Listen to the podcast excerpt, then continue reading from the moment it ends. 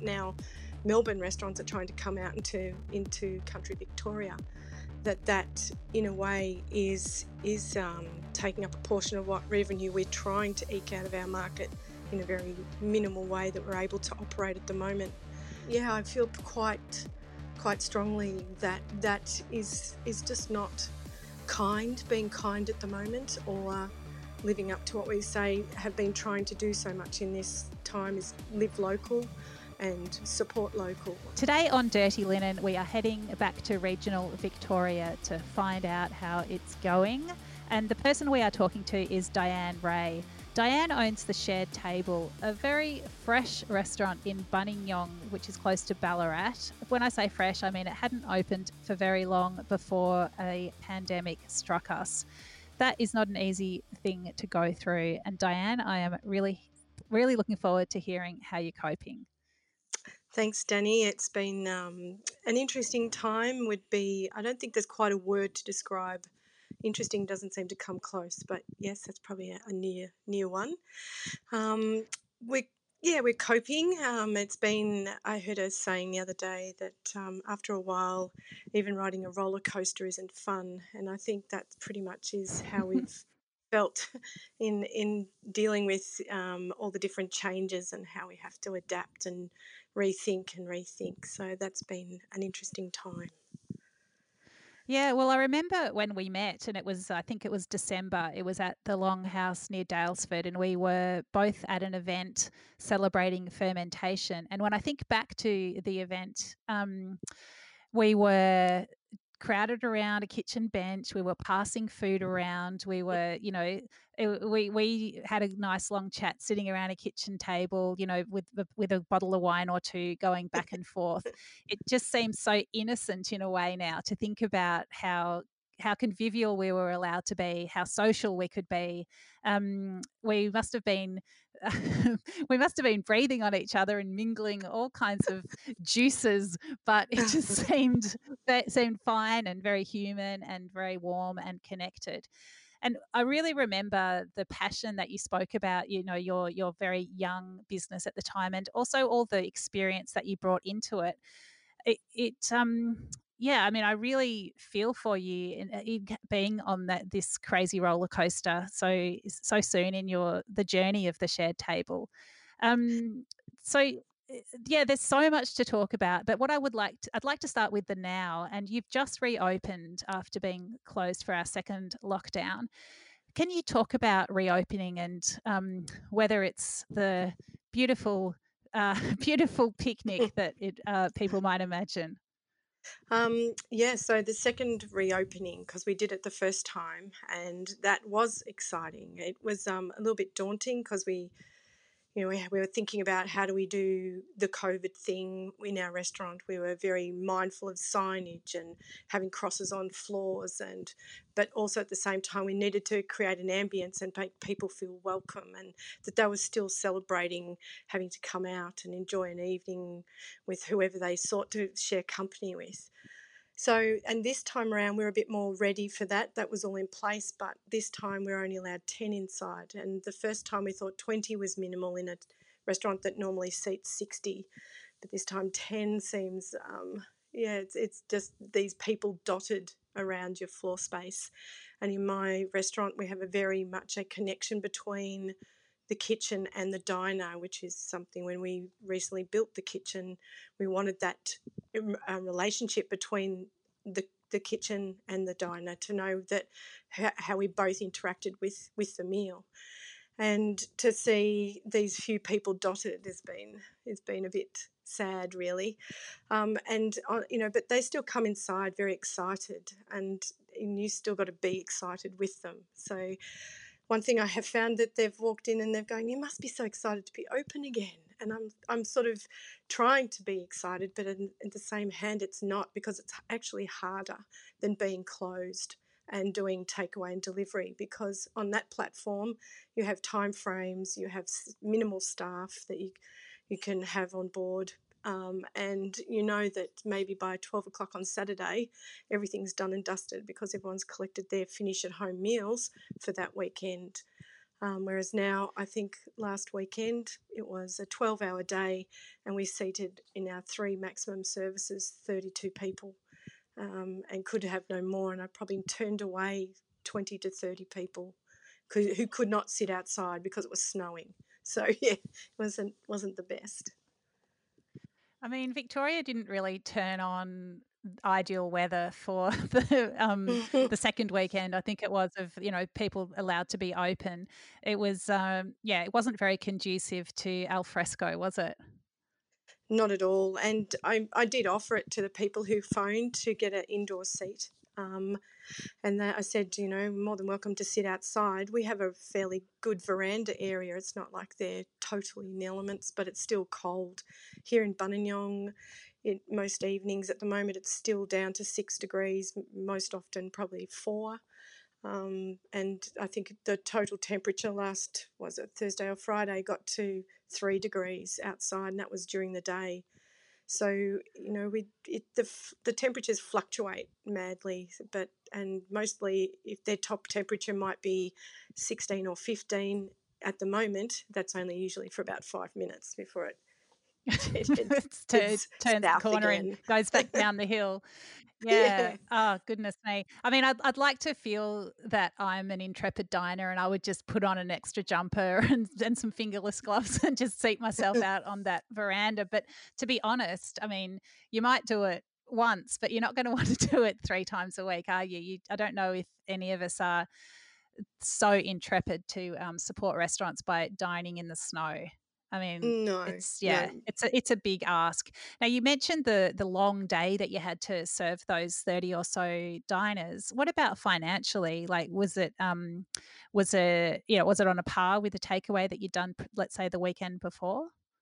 No, not at all. Um, because you because we have an extra staff member to do front of house as well. Um, you know, we sometimes it'll just be I have um, I didn't qualify for JobKeeper being such a newbie and we um, ha- I have a young fellow who wants an apprenticeship. Um, he's just turned 18 and is really good in the kitchen. So usually it's just he and I doing service and um, we sometimes get a front of house. So that's an extra staff member. So that that adds to the costs there. We're around longer. So like I was saying before, usually we could mm. do our mm. takeout or delivery.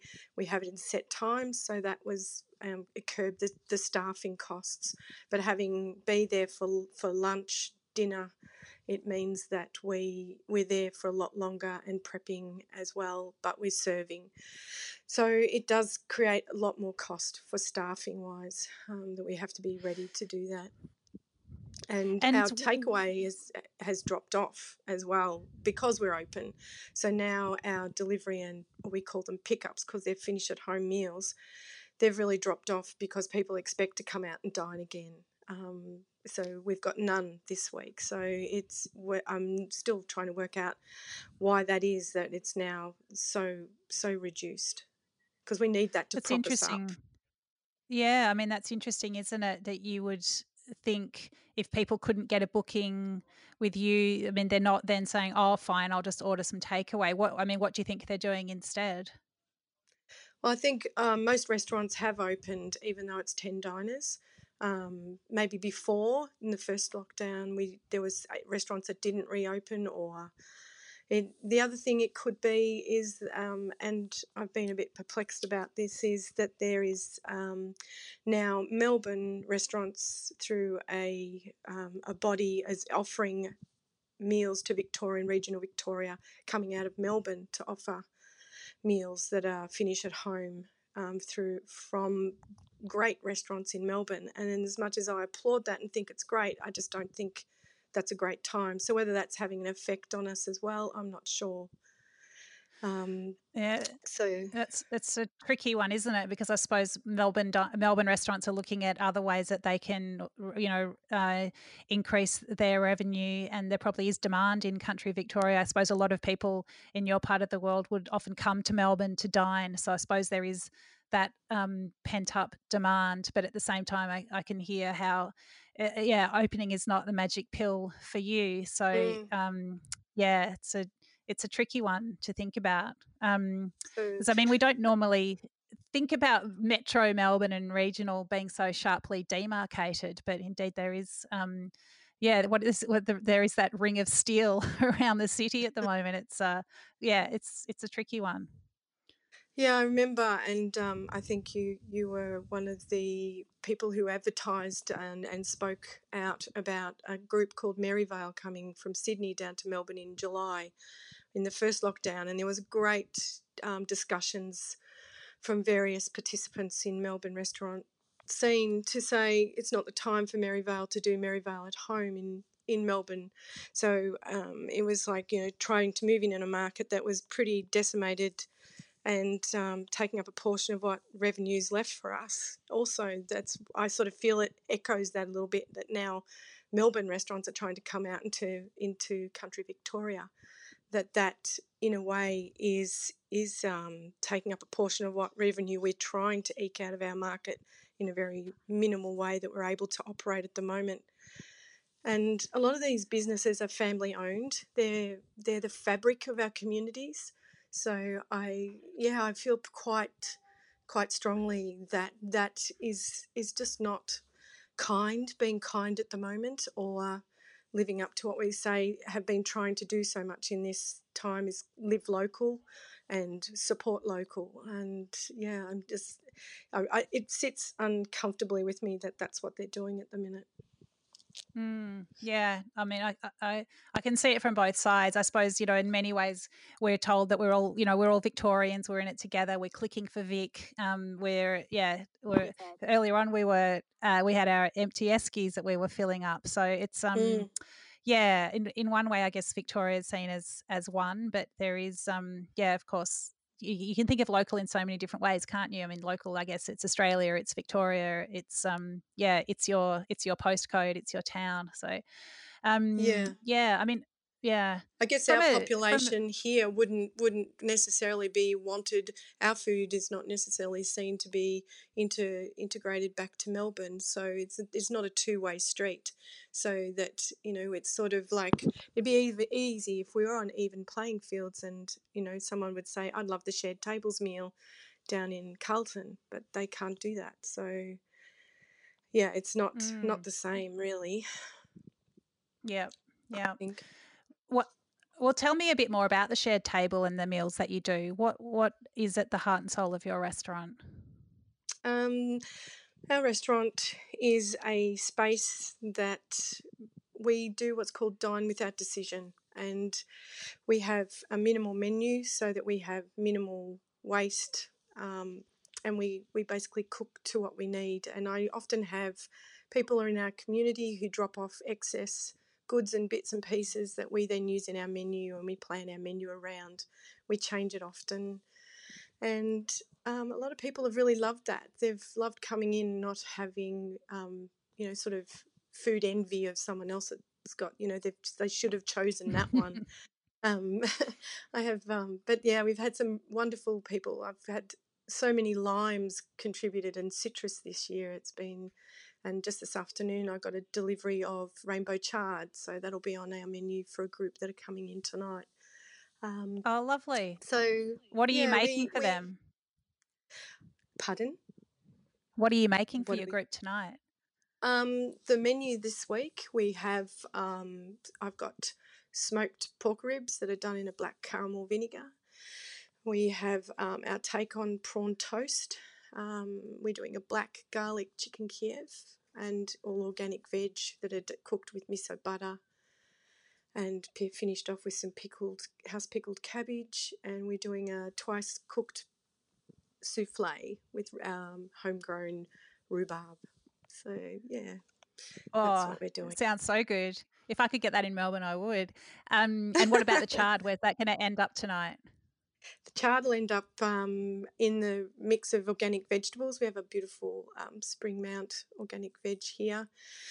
And we will mix it through with that, with the miso butter that gets, so it's just a lovely, and it's with edamame beans that'll go with the chicken Kiev, the black garlic, which is also local from over at Spring Creek in near, near Creswick. So we try and oh, yeah. use a lot of what's grown around here, and and um, there is so much that's good and wholesome yes. and and community still. And that's when I built my restaurant. We kept it community. I had um, a Melbourne architect that um, helped with it, and I did the project management of it so I could keep all our trades local so that our money went back into our community. So I have a, I do have a real sense of community, and maybe that's why I'm sort of not all that happy with people upsetting community at the moment a little bit from uh, hospitality community probably is also mm. yeah i know that one of the things that you you wrote to me by email early in the pandemic gosh feels like a long time ago now and you were already thinking about the other side and reopening. And one of the things that you were focused on was a greater understanding among the public about what it costs to run a restaurant and what it costs to get food on the table. Mm. Um, mm. And whether indeed this was an opportunity to reset some of those expectations around what meals in restaurants should cost, is that some is that thinking that's carried you through the past the past months? And do you feel like it's this still is an opportunity to to reset diner expectations in that regard?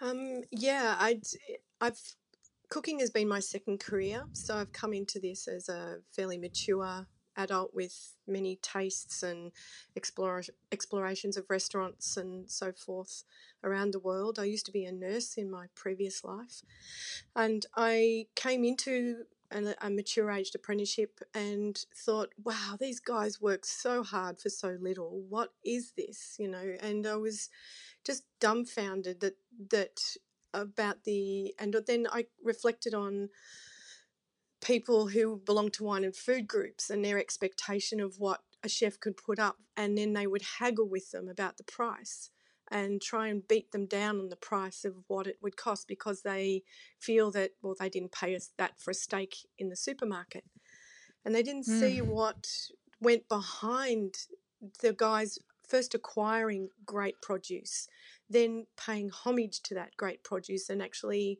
working with it, getting the best out of it, and providing that great hospitality and generosity to their clients. And I that that's how I saw it from coming from the other side. And it's been something I've always tried to to educate people that I know utilize the hospitality a lot and and from a consumer and from now sitting on the side of being a chef, um, I, I, have a lot of conversations with friends and people about do you realize this is what goes on? Um, so it would be great to have that as a broader based perception out there to to the public that of what actually goes on and how much it does cost people. And the the margins that people operate on are it just doesn't bear belief sometimes. And now it's it might be a place to throw that open especially um, when people walk in the door and say aren't you excited to be open with 10 people? It's like well do you realize i'm merely handing you dollars to come into my restaurant you know because at the moment i'm just trying to keep its spirit alive its word alive and keep my it's, it's a form of promotion and and advertising for me because our name isn't even out there. No one knows we exist because we're so new. So that's how I've rationalised my costings at the moment. But it'll have an, it's not infinite either. Mm. So how much is your menu at the moment? The how it's a sixty-five dollar menu. And what do you reckon it should be? Courses. Yeah, that um, seems really cheap. So what do you think it should be for you know you to be able to I mean, let's let's perhaps not think about ten diners, but when you're allowed to have a full restaurant, what do you think a reasonable price for your menu should be?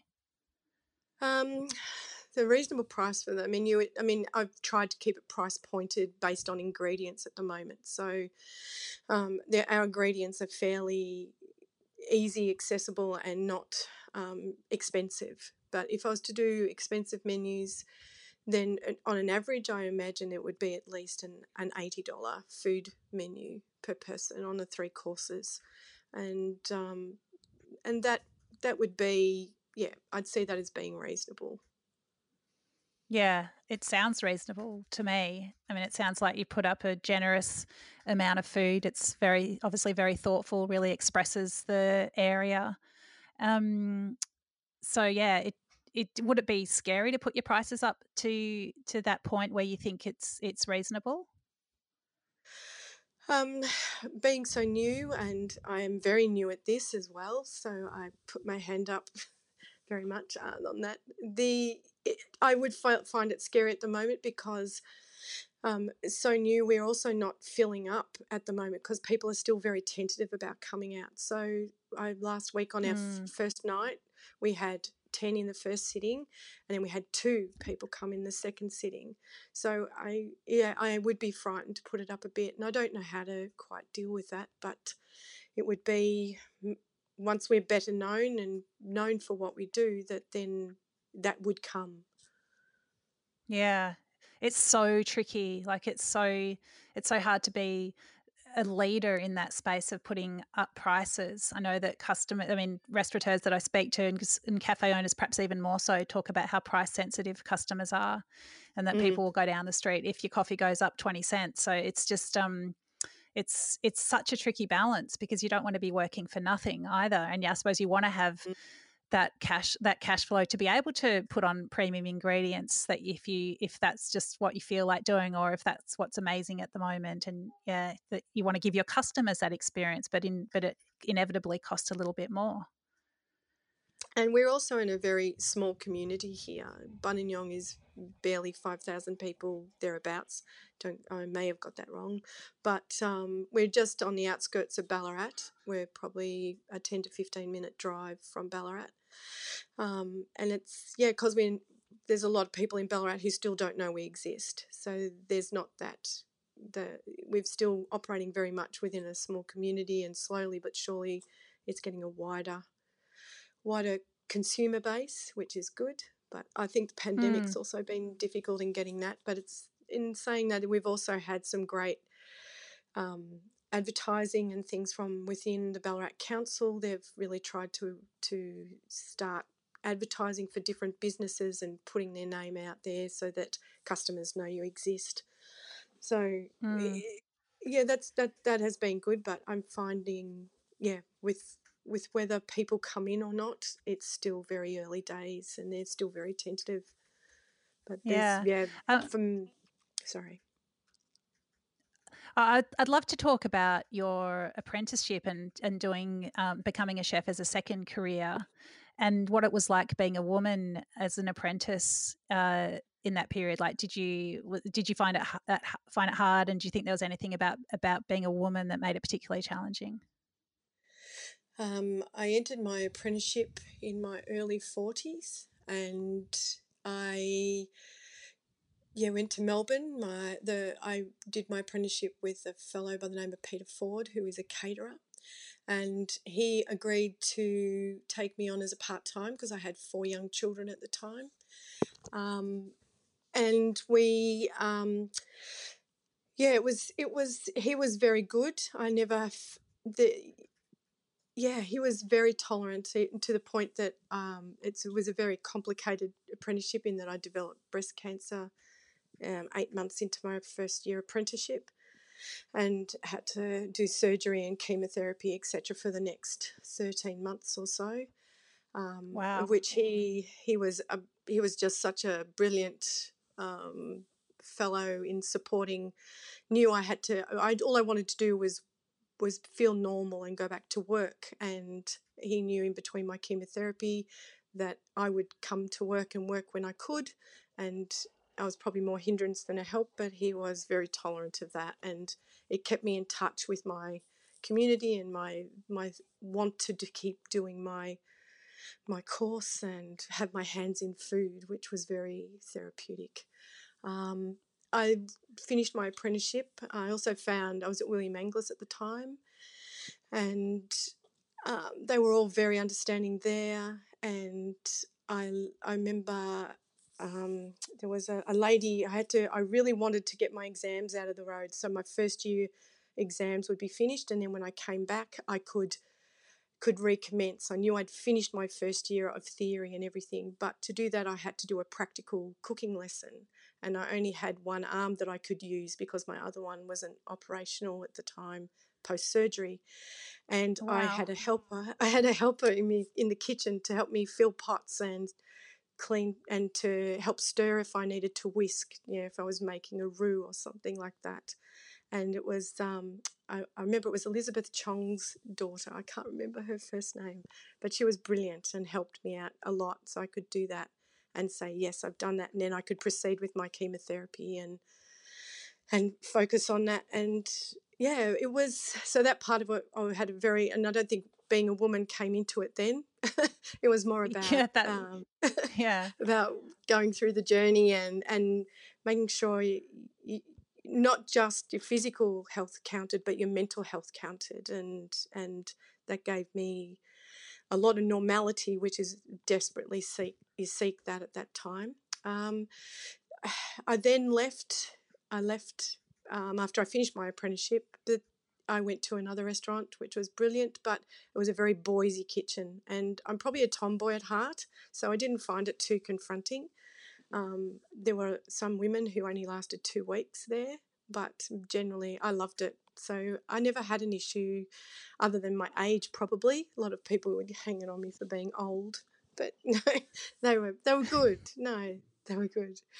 Um, just yeah, just the usual kitchen banter, which is is I find it entertaining and I, I love to contribute to it as well. So um, I did, Great. Yeah.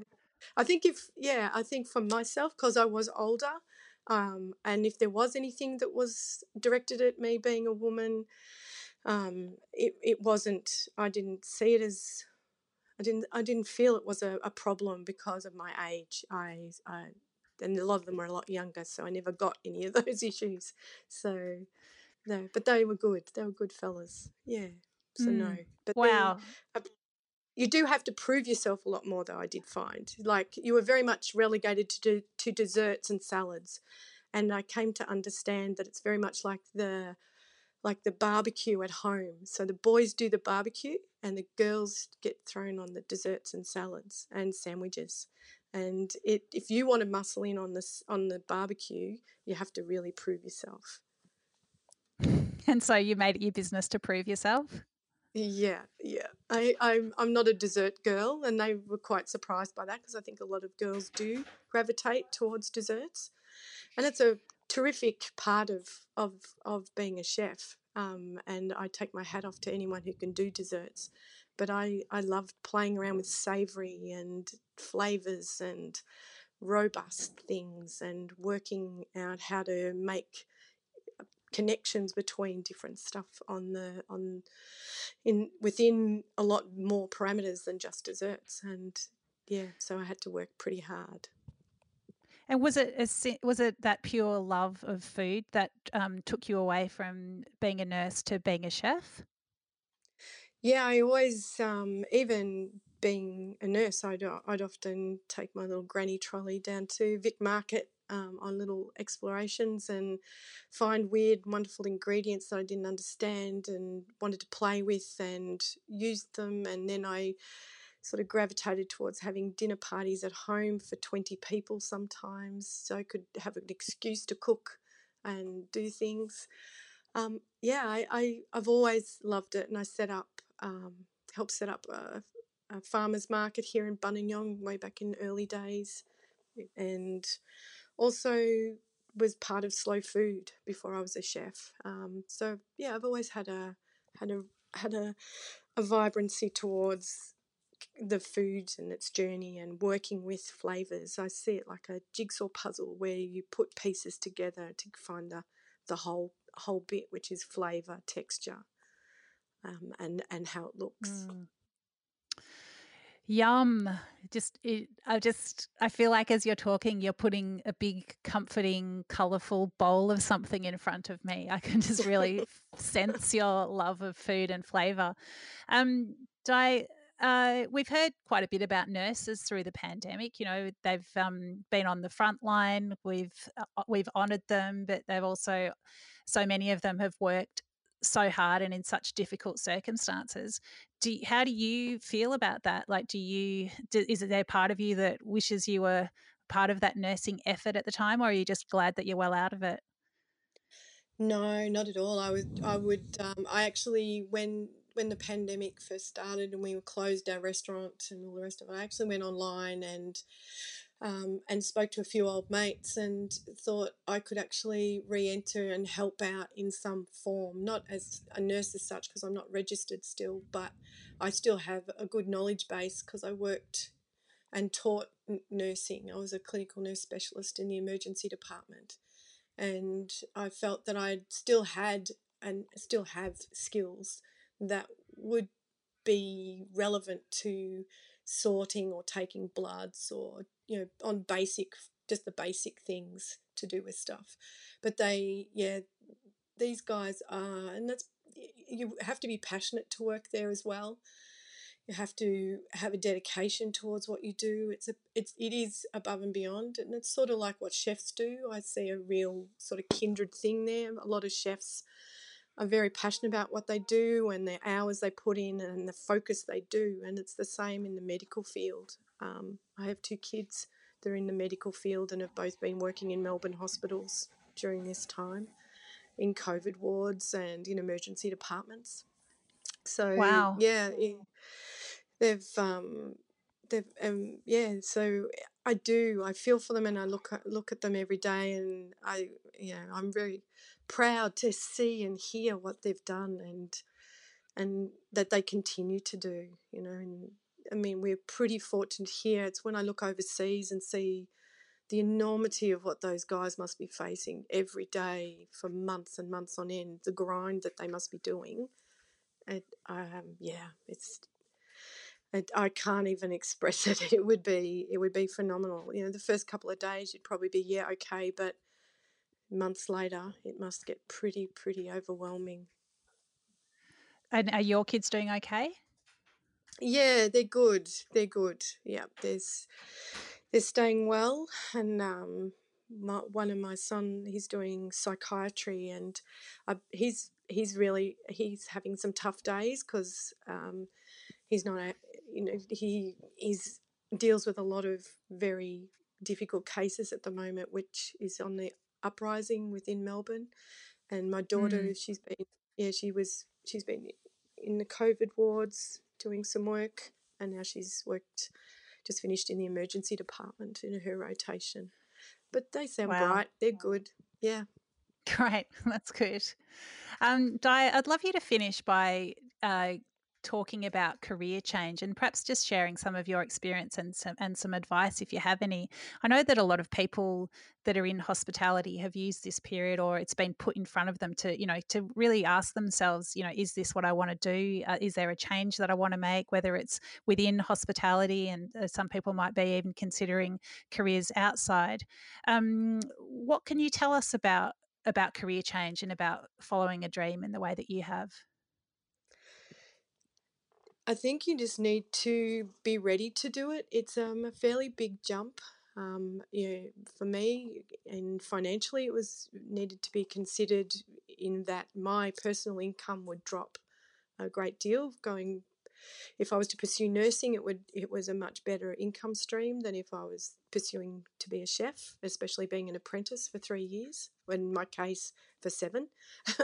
um, mm. So you, there, there's lots of things to consider, and I suppose it depends on your time and place.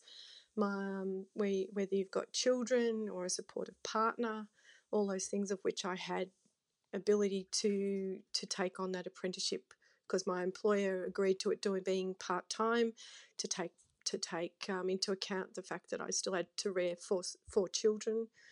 Um, and my partner was very supportive, as always has been.